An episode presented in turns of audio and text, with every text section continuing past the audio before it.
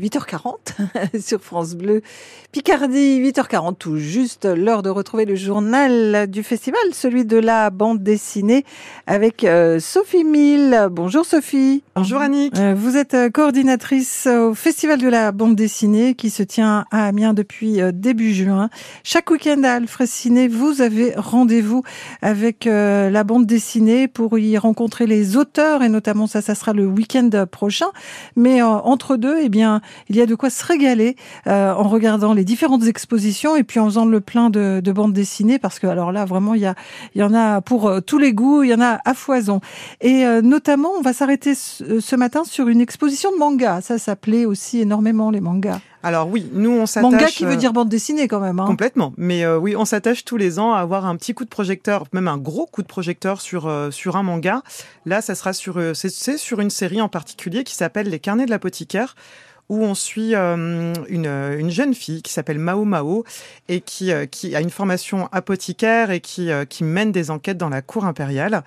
Donc c'est une super expo dans laquelle on invite le public à résoudre une énigme, de se mettre dans la peau de Mao Mao. Et donc l'énigme permet de déambuler dans l'exposition, de s'imprégner de l'univers.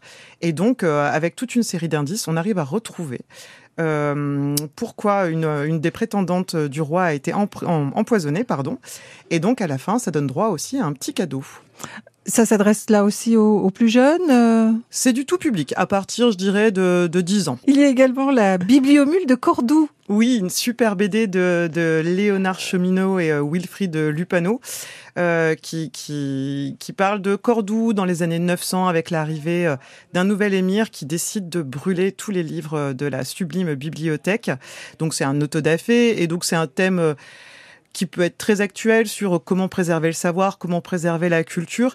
Et donc, on a, on a la chance d'avoir les originaux de, de Léonard Cheminot qui sont exposés au sein de cette exposition, qui bénéficient aussi d'une très, très belle scénographie euh, très chaleureuse, très colorée, avec un, ouais, un, vraiment un endroit dans lequel on se sent très bien. Mhm.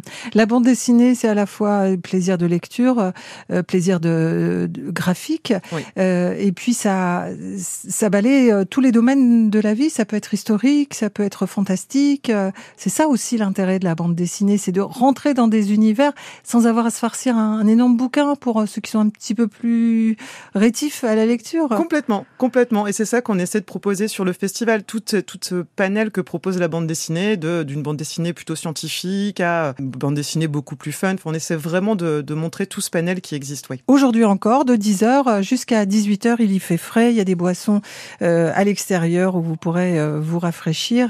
Et l'entrée est gratuite. Eh ben voilà.